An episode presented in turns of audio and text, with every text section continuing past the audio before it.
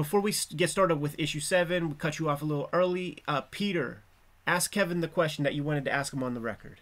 Okay, this is perhaps a multi-part question. Um, Kev, I, I was looking through Fugitoid the other night, this wonderful book, and a couple of things occurred to me. We we did all the Fugitoid stuff before we started doing the turtles, and we so by the time the turtles came around, we had like I think 34 or 35 pages of Fugitoid art and story. And as you know, in fact, we just, were discussing this.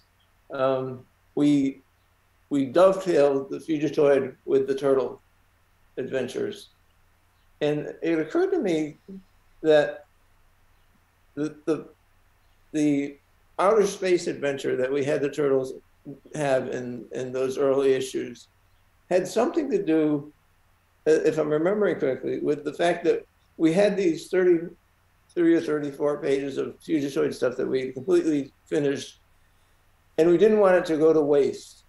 do, you, do you remember that being a, a, an element of why we took the turtles out into outer space? That we that we planned that we wanted to make sure we didn't waste that material that we had created for Fugitoid. Um, you know, what I love about hindsight is it's always 2020. Um, um, but but when you said that, what what immediately popped into my mind um, was was this, which was when we would have conversations about this kind of stuff. That was sort of very spontaneous, and it was one thing led to another, which led to another, which sort of was this um, Tetris game of like blah blah blah blah blah, and then so it might have been a combination of, of, of everything you said, and that um, you know uh, that when we started the Fugitoid, which you said 100 percent correctly, it was pre pre Turtles, and it was designed as poster comics. Um, and uh, uh, and I think we I think we touched on it before. Was yeah. When you look at those early chapters, it was you know the the front page, and you fold it over and you open it up to this thing. So when you look at the chapters, and I think there's like you said, four or five chapters, mm-hmm. uh, probably five that end up with that that similar layout with the um, with the with the spread on the end, and then I think it was around the time of discussions of the Utroms coming into play, the origin of the ooze, mm-hmm. our love of Star Wars. Um, hey, wouldn't it be funny if we took him out of space? And it was like, hey, you know, if we took him into space, we could also bring Fugitoid into the mix. And so I think it was just this wonderful combination of happy accidents. Um, that was a nice evolution of oh my goodness because we we love Fugitoid. It was our first creation. Uh, great to bring him into the Turtle universe, and it'd be great to this. We have all this work done, um, and it was just a, a really neat vehicle to um, to tie that character into our, our, our bigger picture universe, and also play in, in, in George Lucas land. You know, to, to go to Star Wars and, and do that kind of stuff. So I do think it was I, I, I feel like it was that it was a, a number of um, fun conversations and happy accidents that led to that all coming together mm-hmm. the way it did. And um, and I had said before, I still love the fact that just about every version of the turtles that's been done since the early days in entertainment is um, um, is is pretty much included Fugitoid, which has been mm-hmm. awesome. Mm-hmm. Well, that's cool. That's pretty much the way I remember it as well. Um, and I want to say that I had not looked at the Fugitoid comic for a number of years, and I was really taken with the fact that when you look at this early the stuff that we did together, you can and, and you compare it to say issue one of the Turtles, you can really see our separate hands more much more clearly in Fugitoid than in the first issues of the Turtles. And it's kind of amazing, actually, that by the time we did that first issue of the Turtles, we had already figured out somehow of blending our work so that, in large part, you can't tell the difference. You can't tell, except for certain specific things, panels and, and so forth. You can't really tell who who did what. And, and I just wanted to point out that it, it really is uh, interesting to see the the, the way the artwork looks like looks in Fugitoid compared to that first issue of the Turtles. Down the, down the road, we should look through that uh, with with you guys if, if you're you're still game to hang out and have these these chats with us. Sure. Uh, b- before we really jump into the issue, another thing you mentioned the Utroms, and one of the things that I was curious about, like when you guys were doing this, because as a kid who comes at it much later and sees Krang on TV, it's always hmm. a brain, like a, a brain character. But did you guys, when uh, you're designing it, did you see? Did you design the? Is it a a brain? design because I feel like it doesn't play up the braininess. It's a more of this moundy thing. So like how, how do you see what what is the Utrom? Is is it a brain character? Well, speaking for myself, I, I see it as a, a creature that has a sort of look of a brain with tentacles and a mouth and eyes, Yeah. um, but not actually a brain. Right. I don't know, Kevin, you feel differently about that. No, no, I, I agree. No, I think it was um it was another one of those happy accidents and and the and the and the not only the uh the creation of the, the design of the Utroms was Peter's, but the, the the exoskeletons that they lived in was was a, a total concept that Peter um, designed those those robots, and it, it was just one of those, you know, who the freak knows where we saw something maybe in a bad movie called Critters, or we saw we saw this thing and said, "Hey, wouldn't it be funny if these guys were like this?" It'd be like this crazy, you know, little squishy thing, and of course they would have to hide in on Earth, and so disguise disguise themselves. And it's like you look in, uh, I think, as we get into some of the origin Yeah. of them here, you see the guy sweeping sweeping the floor in a store, and he's got this shifty look on his face, and he's an Utrom, he's the exoskeleton of this thing. And I think it was just uh, really fun. I don't know. It was, it was just sort of this again. Uh, um, we liked the idea, and that's all that really mattered. And uh, that, that was kind of that was that was the fun part. You guys I think established. that- Go ahead, Peter. if memory serves, uh, I think the whole brain idea came came about uh, in the uh, fir- the first animated series. Yeah. Yeah. Yep. And and we mentioned Peter Chung before. Like he he designed a lot of that stuff. Like he designed that version of the body and that Mhm. April O'Neil and uh, you know some of those other elements, man. Thanks for sharing that too, because uh, honestly, it um, um, you know, uh, um, I had forgotten that, and uh, you know, being a a, a, a, a a fan later of a lot of Peter Chung's work and, and stuff, but I had forgotten that he had some involvement um, in, the, in those early days of, of doing that kind of stuff. Um, that was neat to see some of those sketches and some of the stuff that he brought to bear. Yeah, kind of kind of tongue in cheek. We we interviewed him uh, a couple of weeks back, and he was kind of tongue in cheek. We asked him, uh, "Did you work for Murakami Wolf? Was it a freelance thing?" And he and he was like, "Yeah, I worked for Murakami Wolf." And he was like, "I felt so bad." For the toy company to spend so much money on this Teenage Mutant Ninja Turtles, like, like it wasn't gonna go anywhere. You like that was like his thought at the time or something like that, and he was laughing because he was so so clearly wrong uh, on, on it, man. But we were taking a look at the uh, storyboards for that opening scene and, and had him had him talk about his choices and things. Pretty cool. Got a classic Kirby opener, dude, from the '70s era. Splash page, double page spread, used to incredible freaking effect right here, man. Selling the scale. You established the TCRI building a couple issues back, probably issue four. That's a complex structure, and now we got to see it at a bunch of different angles. Right. If it was a Piskor Rugg production and Jimmy came up with a building like that, I'd be like, all right, Jimmy, you're drawing that building in all those angles. No, it's funny. I was. Uh, I don't want it to, to sound like a digr- digression, but I, um, I, I, I talked to this artist once, and uh, he he'd show me um, um, this design for the spaceship that he had drawn for this particular scene of comics. I, honestly, it was it was Bob Burden, Flaming Carrot, and uh, he's a wacky guy. Love, I I adore him as a as a complete nut job. But he designed this really intricate spaceship that the Mystery Men or some allies of the Mystery Men are going to use in the Flaming Carrot comics, and it was great. But then I said, "But that's not the ship you use in the comic." He goes, "No, I didn't want to. I didn't want to redraw it in every panel." So he came up with this really lame-looking, simple ship that he could redraw instead of doing something really cool, Mhm. he did something lame because it was easy to redraw.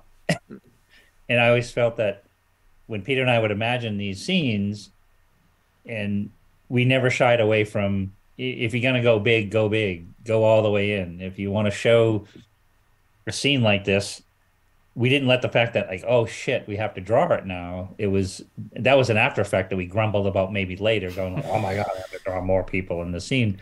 But it was um story first and sort of we needed to show that to make the rest of the story work which is a lot more intimate and close up. So um i don't know i love that. We um never shied away from that stuff. You guys sell the lighting, like just the brightness of what's happening up there with these very strategic uh, duo shade, like using.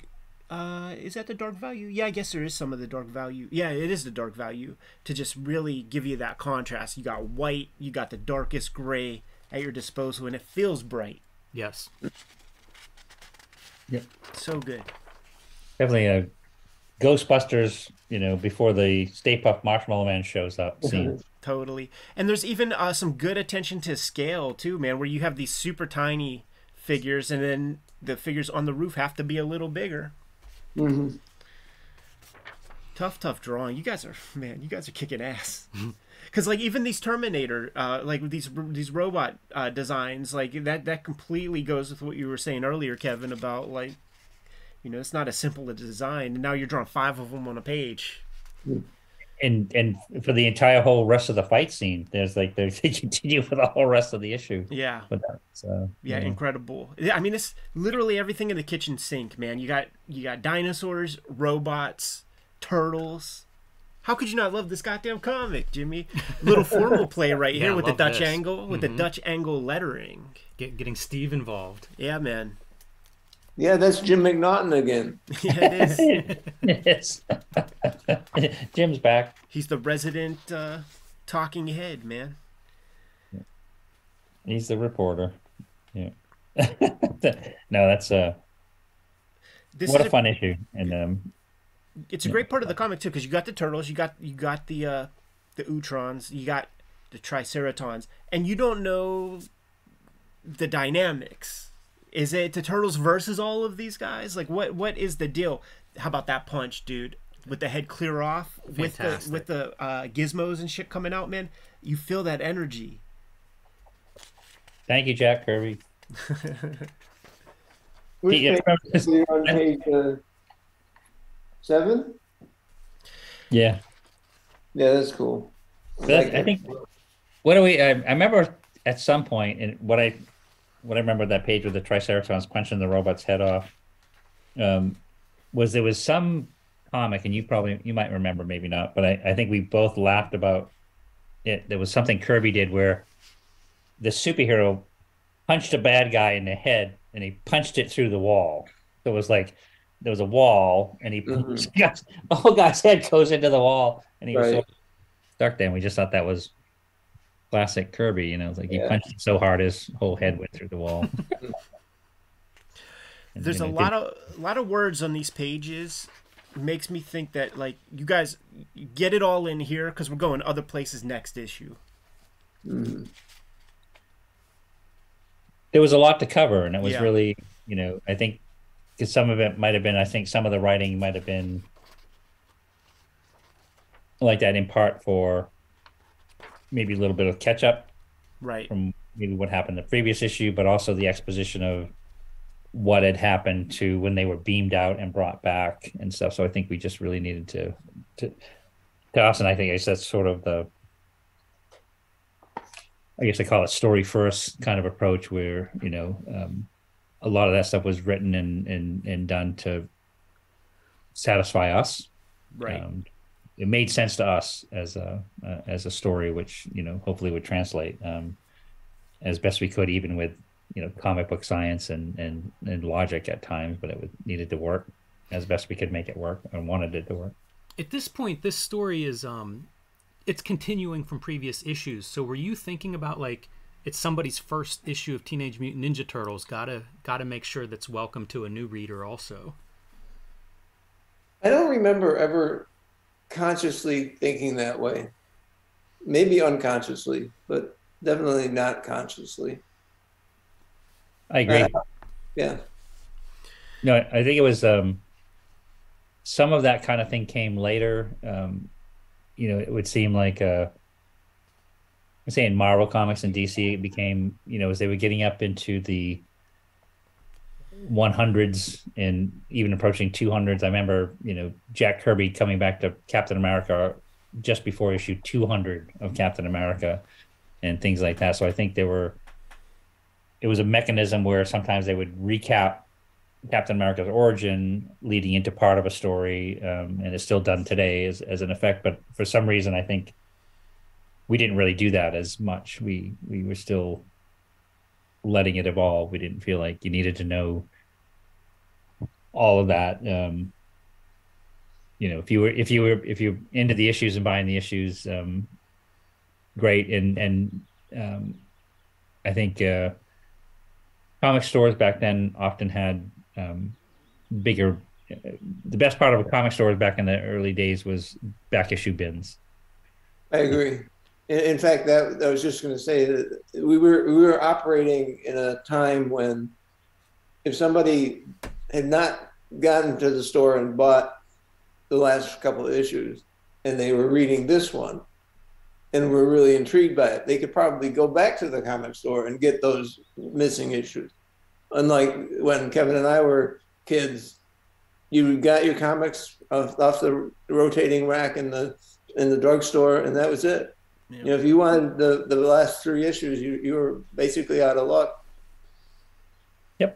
Yep. It's so true. It's, uh, you know, it's funny is I even look at, occasionally I'll look at the, uh, whoever is one of the main writers on, say, the Big Bang Theory, which often will mm-hmm. show the guys in the comic store looking through this back issues bin. It's, it's a device to, for them to converse and, and, yeah. and exposition for the story, but it's just funny because it, that kind of thing really hasn't existed for a long time. But I love that it was a throwback to what Pete just said, to not to repeat, but it was if you wanted a back issue of something, you know, it was either the comics buyer's guide for maybe buying it on, you know, just mail away for it if you couldn't find it in local comic stores. And sometimes um, on New Comic Days, Pete and I and some of the guys would go to multiple comic stores in the same day just for looking for something and just as a, hangout day between all the guys um, doing stuff together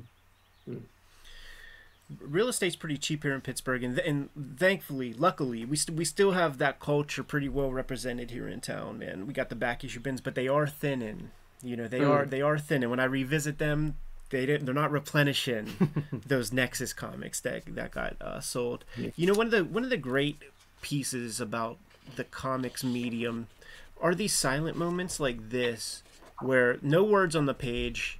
This kind of battle can communicate you like you have no idea how what the passage of time is. This could be like but a glimpse of a 10 mm-hmm. minute battle. When you introduce words it cuts that moment down into a unit of time. Maybe maybe this the length of saying the word ha or something but then you have like a moment like that where you linger on that and mm-hmm. it just you got to you got to drink that in. And I, I just want to point out once more this is the genius of kevin eastman it's uh these layouts are amazing. It's great storytelling instincts. Absolutely. Yeah, hundred percent. I love well, seeing the you. turtles' expressions too, because you don't even have eyebrows to, uh, to, you know, to give those eyes some kind of emotional expression, but you still figure out a way to do it here. It's probably the first time we've seen them in this kind of like, you know, not a squinty like fight badass eyes. And it's an important big moment. It's the first splinter we've gotten in about three issues. Yeah it was a big moment in the story, and that was, you know, sometimes in in um, you know, it's it it's interesting. In, um, you know, from time to time, people have come up at shows and going, "Hey, uh, you know, I remember when you did." these particular panel or this particular page in issue number you know xyz and it was great that you how you really um, conceived, foretold, and forethought, and really shadowed this, this, and this, and this aspect, and what you covered just in this moment before you were doing this and this, and I was like, and if you could see me, it'd be a big WTF above my head question mark going. Yeah, that's that's exactly right. We meant to do that. Um, It was all planned. it was all it was all planned. You know, I, I, di- I didn't take it there, man. But but like, there is the the Joseph Campbell Campbell stuff that is like the reunification, where like you have your group, you split them off, you bring them together. But the conceit of Joseph Campbell is that he himself observed all of these disparate stories and boiled it down to like these essentials that just happen to be coincidentally connected amongst all the most important stories of all of human history. So mm. it's like there's this like built-in thing that we have as humans and and and there's that instinctual part that just resonates with us. Mm-hmm. Well, for many years I thought Joseph Campbell was the guy that made the soup. Yeah. The, no, the uh so much of that stuff was really just instinctual. It's just sort of for for Pete and I, it's just we wrote the moments and, and created the moments that we liked and and and you know we i feel like we can honestly say we didn't ever sort of say hey if we did this if we did this i think the fans would find that really interesting. Right. Um, it was more like the stories that were being written were, were, were ones that we liked and we enjoyed and the having those kind of moments were were things that we liked about films and pop culture and all the comics. And and and so when you set up that moment, it was uh, again I I have read Joseph Campbell and I you love his philosophy and and and on on this kind of stuff, but it was sort of me by the time I read that book it was analysis on analysis on reflecting back on movies that I'd seen in the past and say, oh well, that makes sense how that connects, but it's something that was not read beforehand and we like pete said quite comically and appropriately is that we planned all that because right. we we just went with what we liked, and that was we're very, um, you know, it just it completely proves our absolute genius and brilliance. one of, one of the things that I love about uh, this issue with the sort of world knowing that TCRI building has some shady stuff going on.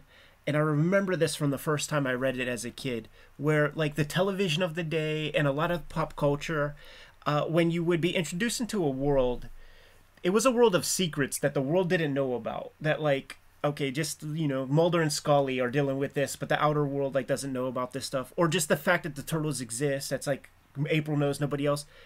The the mere fact that everybody knows that this TCRI building is shady when it was introduced as like a secret to the turtles, where they were like, "This is weird," to make it an epic thing that like the New York at large is dealing with was different than a lot of pop culture that was done at, at that time for sure. Mm.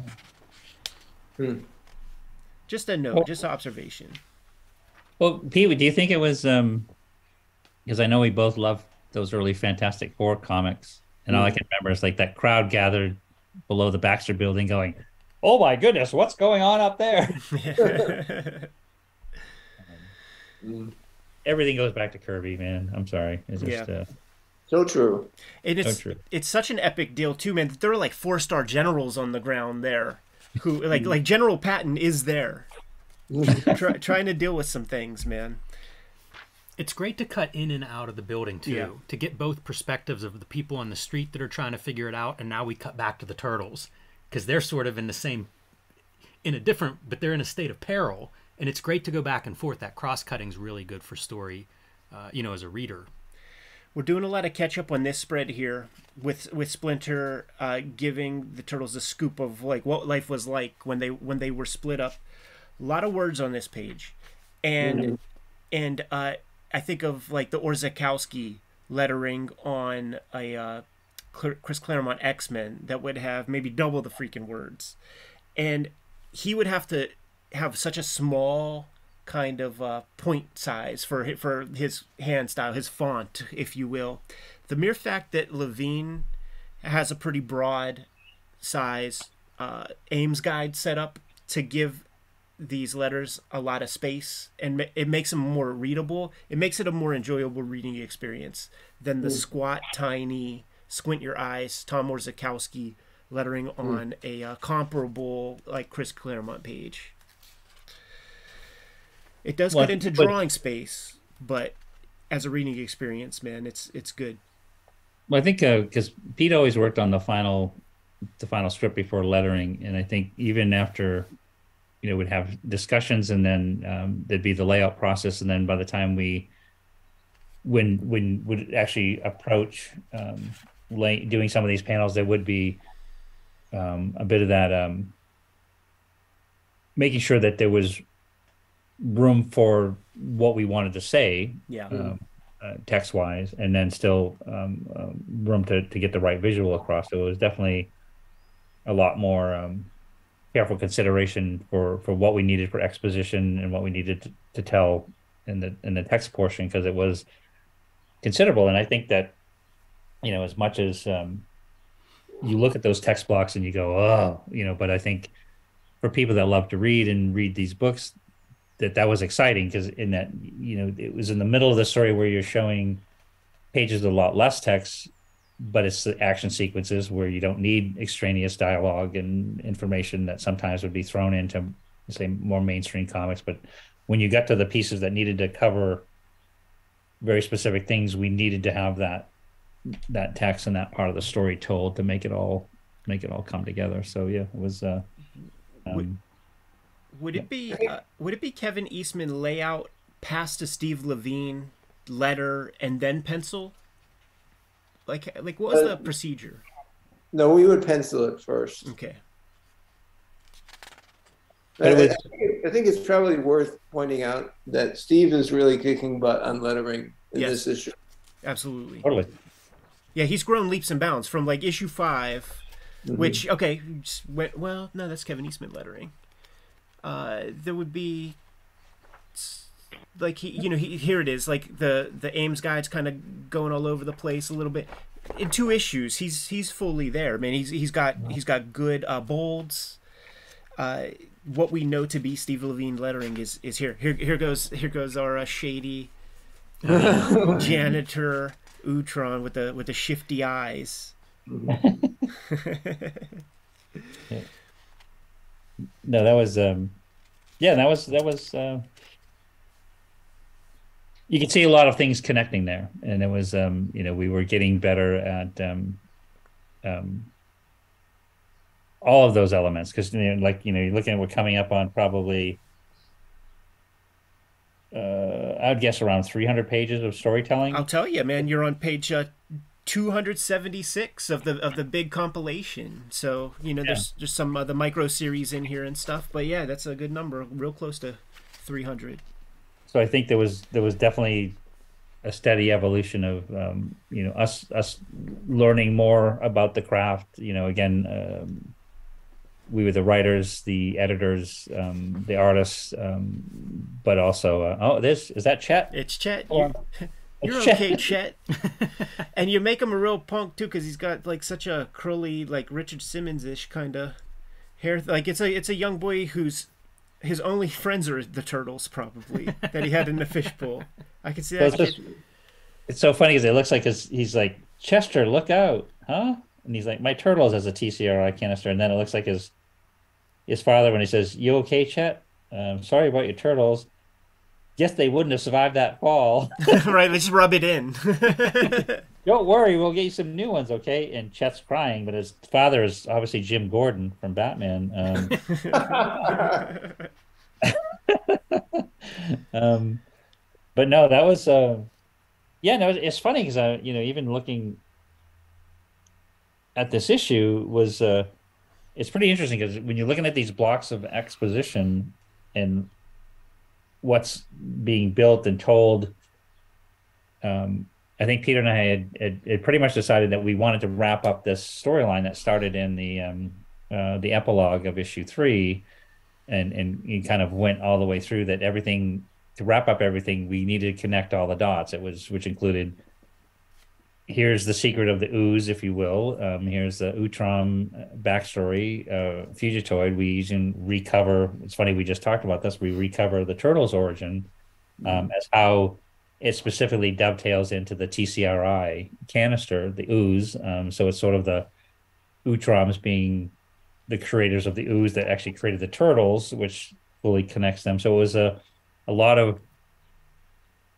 turtle universe connecting the dots, if you will, um, and building that foundation, which honestly is uh, structural foundation that's been used again for probably every yeah every version of the turtles since. Um, but it all really came, you know, together in in this issue um, where, where where it's all makes sense and everything fits and and um, um, yeah, that's uh, it's pretty astonishing. I forget because that's you know I've always loved issue seven. It was um, I loved them all. Don't get me wrong, but it was just sort of one of those um, I had forgotten until we go back and do these moments where we go, yeah, that was really um, there was a lot that went into that issue as far as um, you know, big turtle universe structural stuff.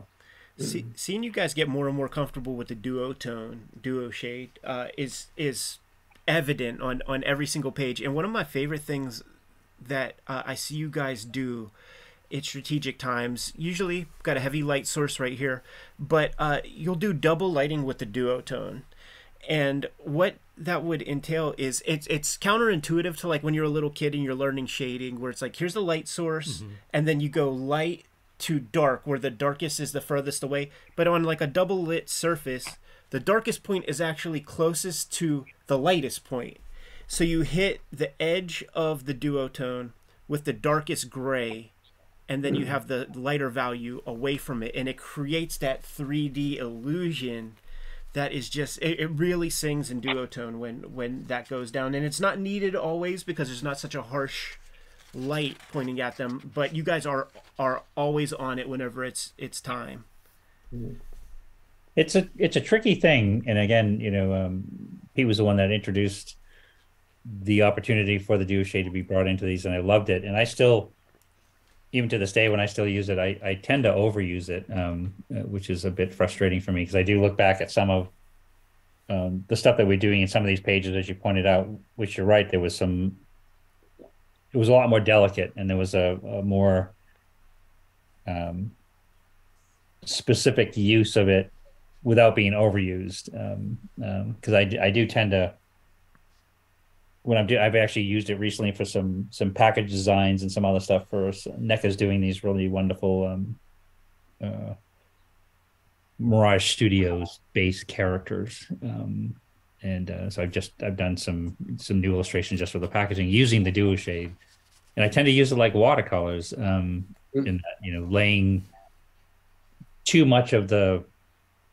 the um, the the lighter tone down, and then you know, and and then putting the dark in for shadowing without letting the the the white of the paper come through, um, and using it more of a highlight, and then you know that three tone, um, you know, um, light, medium, dark sort of thing. It's it's it's my, I'm pointing out one of my own frustrations, but I do think I love that you pointed out because I think it was done to to some really great effect in this this issue, the way it was it was handled. Yeah, more often than not, you guys use it for lighting and shadow rather than using the gray as color. But there will be some examples of the gray being used as color. Now, I'll, I'll point that stuff out. And what I mean by that is just like a, a flat surface of the gray to communicate just a different tone than like the rest of the scene.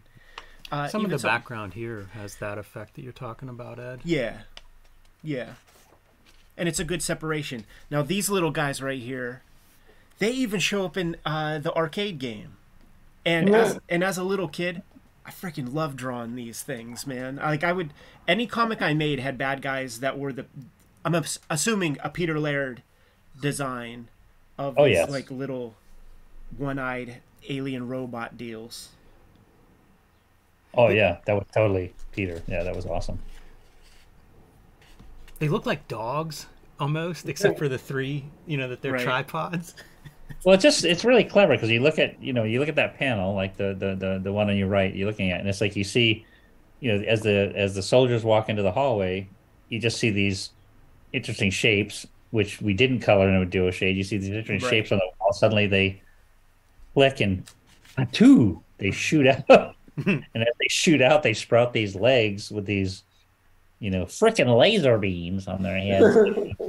So they shoot out with these laser beams, and uh, it's a defense mechanism. So it's just sort of one of those in line thinking of you know the TCRI aliens ha- hiding in in plain sight. So if your average person walked into that building, they wouldn't know that was a defense mechanism. But it was yeah, it was very very clever. I love that. And, that, sto- that Yeah, and story wise, we're gaining empathy with the T with the uh, Utroms, so they are not bad guys. It's established. So we discovered that the gimmicks are set to stun.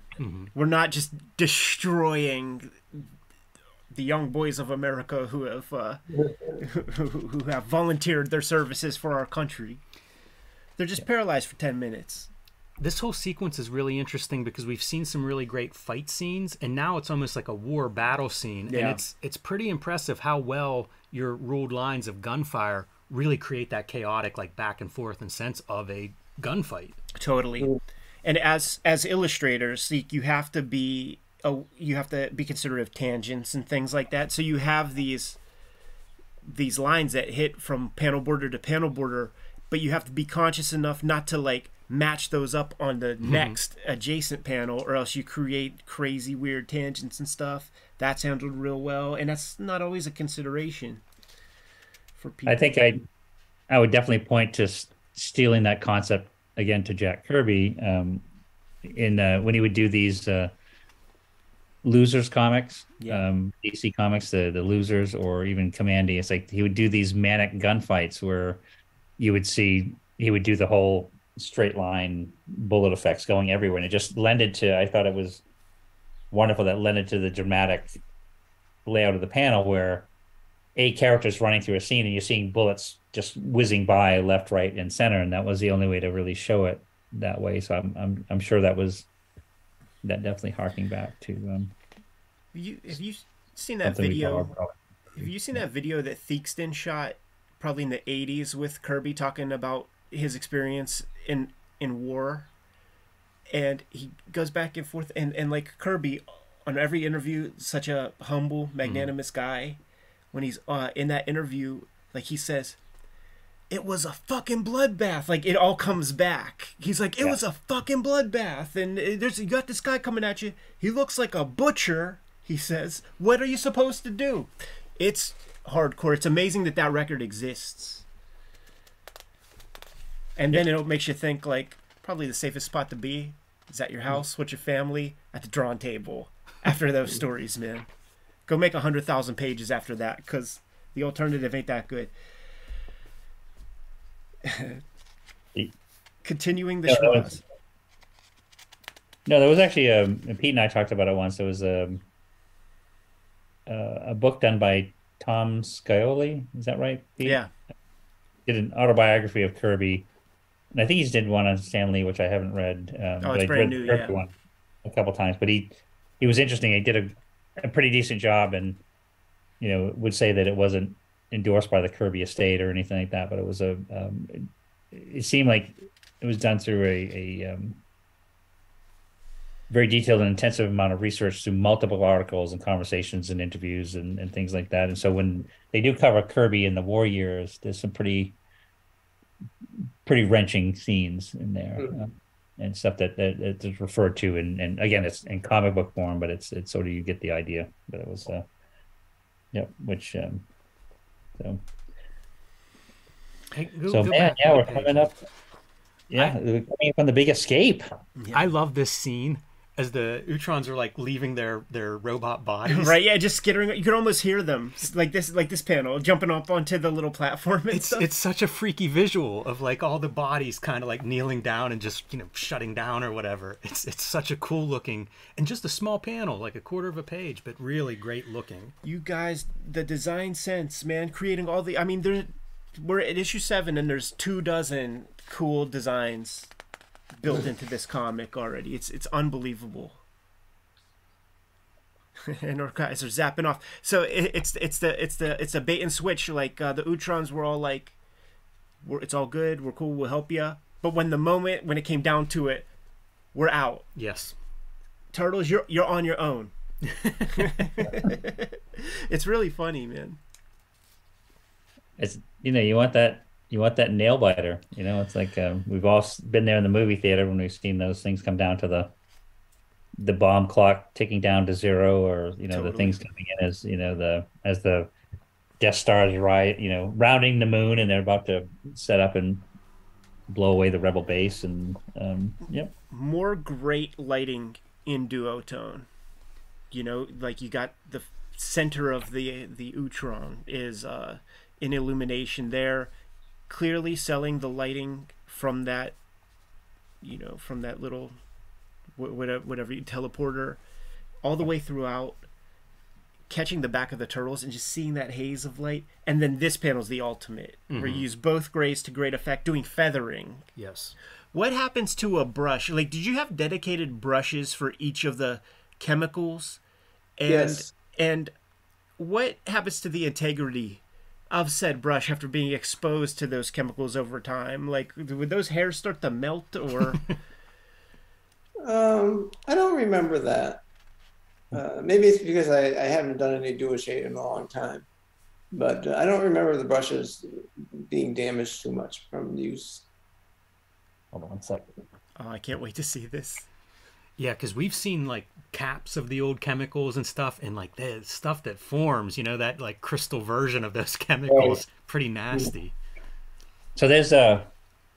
So I was doing some some work with the chemicals recently. Here's the light tone, and my little. I got my little case because you don't want to spill it, so I set them in this case so I can do it. And then here's the. Here's the dark tone, and so what I had developed over time was um because the brushes are pretty you know you just wash them out but i have one same size brush and this is the light tone and then i put this really high-tech piece of scotch tape Yeah. on this one that lets me know is this the one i was using for the dark tone Mm. so yeah so then i put those in my that's my complete nice. complex complete with the blues brothers sticker here um that's my complex duo shade system That's that's that's so cool But- to see, man. But you had to be careful, and that was something um, pointed out early on. Pete, who had used it before, said, you know, you really have to be careful to not mix Mm. brushes with the chemicals, because then you end up with dark tone Yeah. um, uh, for everything. And then it was, um, oftentimes, uh, I believe our approach was light tone first, and then once you sort of got through a number of pages using light tone, then you would let that dry because it it would dry pretty quick, but you let it um, set up um, and then go back and add dark tones later. Yeah. and then even some white media over top, like like this piece right here. Yep. Yep. Yeah, Pete's the first one that used uh, airbrush for some of that, like on his turtle second turtle cover and stuff like that. But, Right. uh, Yeah, yeah. Like, always get concerned for you guys uh, when you start to vaporize that goddamn chemical, because like, there's a lot of instinct built into our senses, and the sense of smell, and what what it does to your head if you have a smelling salt, and that that uh, dark chemical is so rancid smell, pure sulfur when you open that thing up. Pretty It is. stinky. You have to be very careful. Yeah.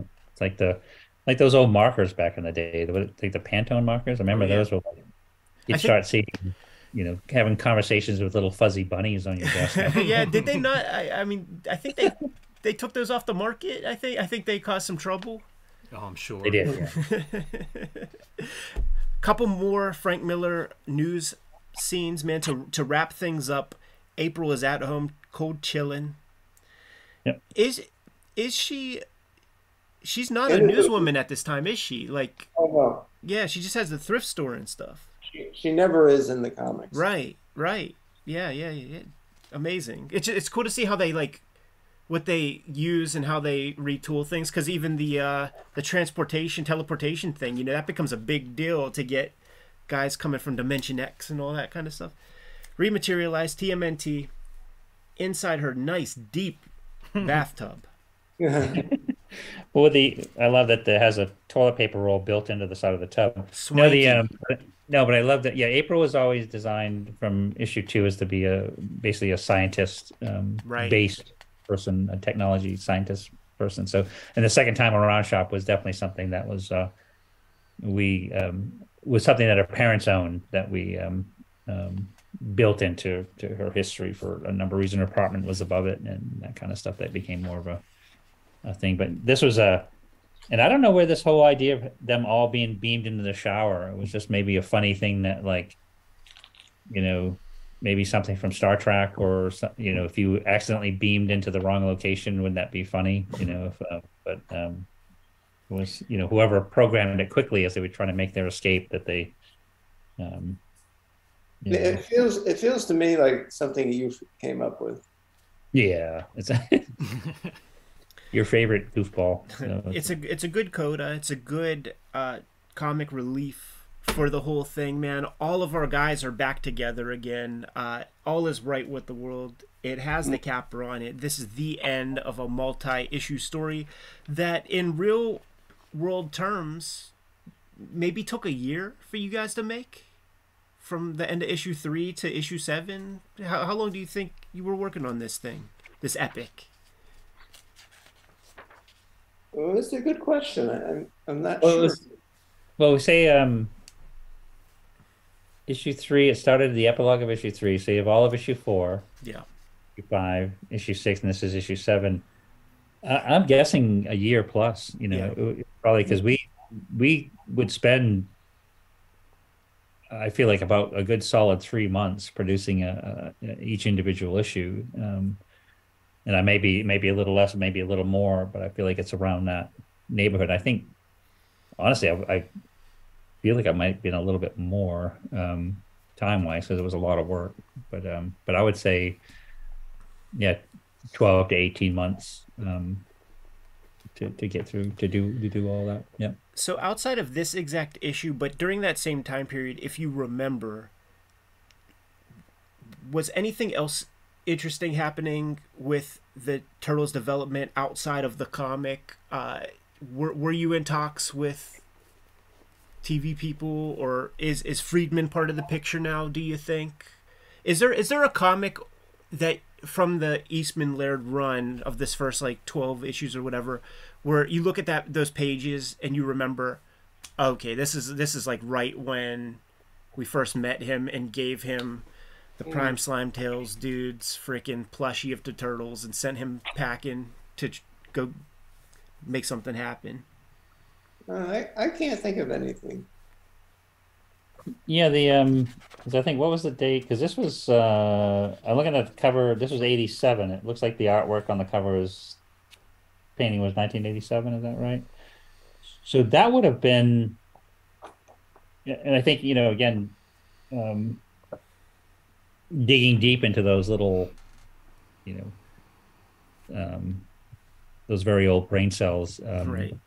This this potentially was around the time that we we we we had the first conversation with Mark, and and there was, you know, a number of things going on. I think you know, again, our our universe was still kind of mostly focused around um, the ongoing comic um, uh, that we were doing at Mirage and things, other things that Mirage were doing, especially we were expanding the publishing.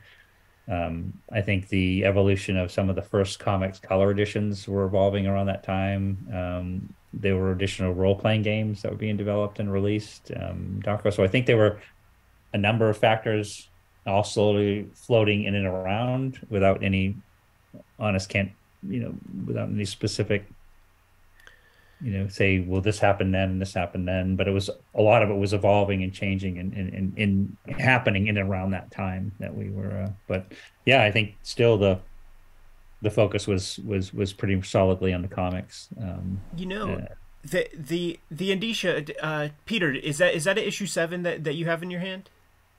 Uh, this is it's the uh, second printing, I believe. Okay, okay. Because I was wondering, like, if it's if it's uh, a '87 release, we were just looking at the ad from from issue six for when it was supposed to come out, and it's supposed to come out in March of '86. Oh, March really? 30th, 86 is when it's supposed to be on sale as per this ad. But if it comes out in 87, that suggests you guys got a bunch of months worth of other stuff going on. Hmm. I wonder too. It's possible that's a typo. The '86 part. Right. Well, what is it? Um, I was just looking. The only thing, my only reference to the 87 is it looks like the, but that would be weird because it looks like the cover dated it. I, I signed it, um, and there was a date right on this piece of machinery here. Yeah, it says 86. Oh, it says 86. Okay, see, that's my, I need new glasses. Oh, okay, Uh, okay. So no, that's right. So that that makes total sense because I was looking at the cover and I go, and I honestly can't see, I can't see it, but I was because it's printed kind of dark, really small in the. Uh, Yeah, and you got color on it, I'm sure. Oh yeah, yeah. You can't see it. Nobody could see. yeah, I was looking at this this this version here, and, and I thought it said 87, but you're right. Yeah, no, it's three. It's three dots big. That 87 on on uh, your piece, man. Fantastic. So that makes sense, but I do think sometimes, um, you know, we might have had more optimistic release dates in mind, although we were probably working on it by the time issue six hit the stands, um, as evident from when we had the cover. Um, but it is possible um, there were some delays, so it might have not have been, you know, March 30th specifically 86, but um, it sounds exactly right that it would have come out in 86, and that would have been, um, I feel like around the time that we we would have met and had the conversation with Mark because it was the role playing games that initially led Mark to coming to Northampton. Um, Oh, okay. We have a first print around here, man, thanks to Alika Seki of Maui Comics. Uh, and you know it's a first print because it's uh, Teenage Mutant Ninja Turtles and Other Strangeness because they don't put the E at the end of Strange uh, on, on that one, man. It's the reprints that get the Strange spelled correctly. A lot of interesting, a lot of uh, Eastman Laird artwork in that that is not ever seen in the comic. It'd be cool to check check that stuff out with you guys. Uh, but gotta thank you for uh, talking Teenage Mutant Ninja Turtles with us again with Teenage Mutant Ninja Turtles issue seven. Kevin, I know it's uh, I know it's travel time, and uh, con schedule stuff's going on. I'm heading to Japan myself. Jimmy's got some travels happening within uh, the the next bunch of weeks, but we would love to get back together with you guys whenever all the schedules align, and do another round of Turtles talk. I feel like before we get to the Dave Sim stuff, we should continue full Eastman Laird stuff with uh, the micro series uh, comics because they come before where the regular series will, will go eventually. But uh, if you guys are game, man, please let's let's do that. And uh, speaking of travels, Kevin, can you let the people know where they can meet you? Yes, um, uh, my home address is no, I'm kidding. no, the uh, um, Pete's home address is no, I'm kidding. No, the um, um, we are doing a couple shows in the next uh, next few weeks. Um, but if you want to find out where we're where we're touring, what we're doing, um, please pop by kevineastmanstudios.com. and he- He's got a tour schedule there and, and the latest uh, information on nutty goings on um, kind of thing. So, but yeah, South Carolina coming up this weekend, and then amazing Las Vegas the following weekend. So, but yeah um, check me out there, say hi, and um, and uh, if you're at one of the shows, please come by and say hello. What kind of stuff you have co- going on in print? You said you were doing some of those uh, some artwork for those NECA design toy deals, but how about uh, any kind of comic stuff that you want to promote? Anything like that? Um, honestly, I'm still involved in the ongoing, you know, the IDW stuff. That's that's uh, an ongoing thing. But I I really had a blast finishing up Ultimate Collection Seven, which uh, covers a lot of the uh, uh, earliest years of um, uh, um, Kevin Eastman and Peter Laird covers from the early issues to the role playing games and the Archie covers and Mirage Volume Two and some other fun behind the scenes. Um, there's uh, um, um, there's always talk about more reprints. I, they have recently started releasing through IDW these mega collected volumes. I don't know if you've seen them. I just got the first one in, and it's like, it's like, um, it's like a bigger, heavier, bulletproof version of the the first run. You know, what was the when when Peter and I passed like the one you're holding there, we collected uh, Right.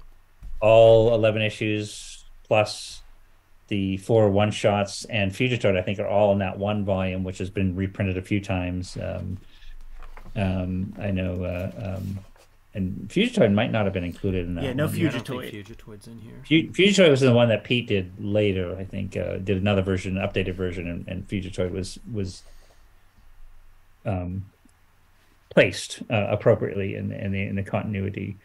Um, but this particular version that IDW has just released is is um, it's even bigger and thicker and crazy. Um, but yeah, no, um, it's always something, and uh, you know I've got other projects going, but it's um, try to stay busy and out of trouble mostly.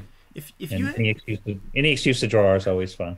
If you guys had to guess the amount of Ninja Turtles ones that are out in the universe across all reprints, all collections, it could it be 20 million? Could it be 100 million? Like what what do you th- you guys get the royalty check, so you should have some small sense of the scale. We don't make royalties. I don't make. No, we haven't made. We don't make royalties off that stuff. But, but back in the early days, we did. But. Sure. Like, like, do you have any idea? Like, could it? Could it? Is a hundred million crazy? Two hundred million? One one billion. One billion. I, Um, I, I don't think it's that many, but I, I really have no firm evidence of that opinion. Yeah, it's it's wild. You know, it's funny. The um, it, it's a good it's a good question. Um, but it's it's funny as I all I one of the questions that comes up often at um at, at conventions uh, when I do signatures, I'll often do a little turtle head sketch, and people will ask from time to time, "How many of those have you done?" And that's when I'll go one billion.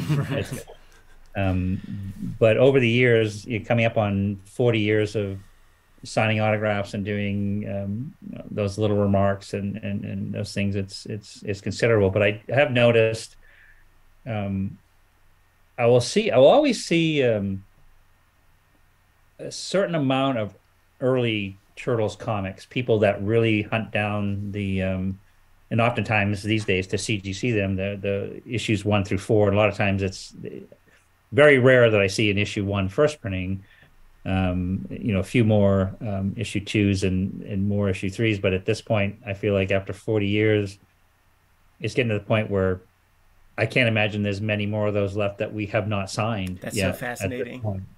Um, you know, because I think it's just uh, uh, just attrition. You know, it's like we've, you know, I've been out there doing doing it for a long time. You know, it's funny to be like, you know, do a show in, um, you know, Argentina and have a first printing show up, and you go like, "What the?" You know, but uh, it's a small planet in the end. But uh, so yeah, I think head sketches and you know the number of turtle comics out there are pretty. Um, what what was um, what was Mark Freedman's favorite word, Pete? Infinitesimal. He says that in a documentary a bunch. Yeah. The the possible. Am I saying it right? The possibilities are infinitesimal or something. I don't know. Infinitesimal? Infinitesimal? it, it was one of those Mark Freedmanism, like I was commenting on. Uh, anyway, it's, it was yeah, infant. It's infinitesimal. I have to look that up, but it was um, but I, it's a lot. If if And- yeah, you know what's interesting? Like the, one of the times he uses that in a documentary, it was, I think it was like, infinitesimally small that you guys would have like. A, a run of figures. It would be like maybe you'll have a season, but like to go beyond that, it, like he was using it sort of against the thing, and then it was like using it that adjective like for the turtles. Like okay, like the sky, the sky, the sky is the limit. And how interesting is it that like that comment that turtles issue one left your hand at some point found its way to argentina and you're like revisiting like a little piece of you that you touched however many years ago that's some wild stuff man hmm. Was you know it's, I think it's um extremely small and infinitesimal. po- I think you would comparing it to um yeah it was infinitesimal um but it was comparing it to the the chances of success right in all things considered it was it was one in a million a Yeah. one in a billion shot to um, you know like winning the lottery it's you know my chances of winning are infinitesimal or you know the success of turtles clicking the way that they did with the fans the way that they did is was was pretty thing. But i, I it always stood out. It was a, i love that word. It was like um and, put, and put it on a t-shirt or something you know um, i am infinitesimal. I don't know but it, it's such a there's a lot of letters like you got to be broad-shouldered fella to be able to spell that in any readable format man. He went he went to college Peter, whenever uh, you have something new going on, could you come by and uh, let us let us know about it, and we could help uh, pr- promote those works or those appearances or anything like that? If I ever have anything like that, I will be happy to share it with you. There's been rumors, and somebody mentioned there's been rumors of Pete and I going on a bus tour across country, but uh, I don't see it uh, not right away. I think it's fun. It would be fun. You know, like if like what was it? Um, who used to do that? Madden, right? Didn't the guy Madden? The Oh yeah, that's guy? right. Yeah, and he wasn't a flyer. right to fly. He just took a bus tour. We do a bus tour, and we'll uh, Hmm. go cross country and show up at Denny's and different places and make people come and sit. And, no, I don't. But that would be fun. Style your RV like the Turtles wagon. Yeah, dude. Be big. It'd be a Could you imagine a Jari tour bus painted up like the Turtles van? And then Playmates will monetize that and have the little gimmicks that you could buy. Thank you guys so much for uh, stopping by, Kevin. I know you're you're you're on the road Yeah. tomorrow, so I'm not going to take any more time from you. Thank you guys so much, and let's uh, let's do it again in the nearest future possible. Happy to do it. Always Thanks, a pleasure, guys. guys. Looking forward to the next one. Take care, guys. Bye bye. Take care.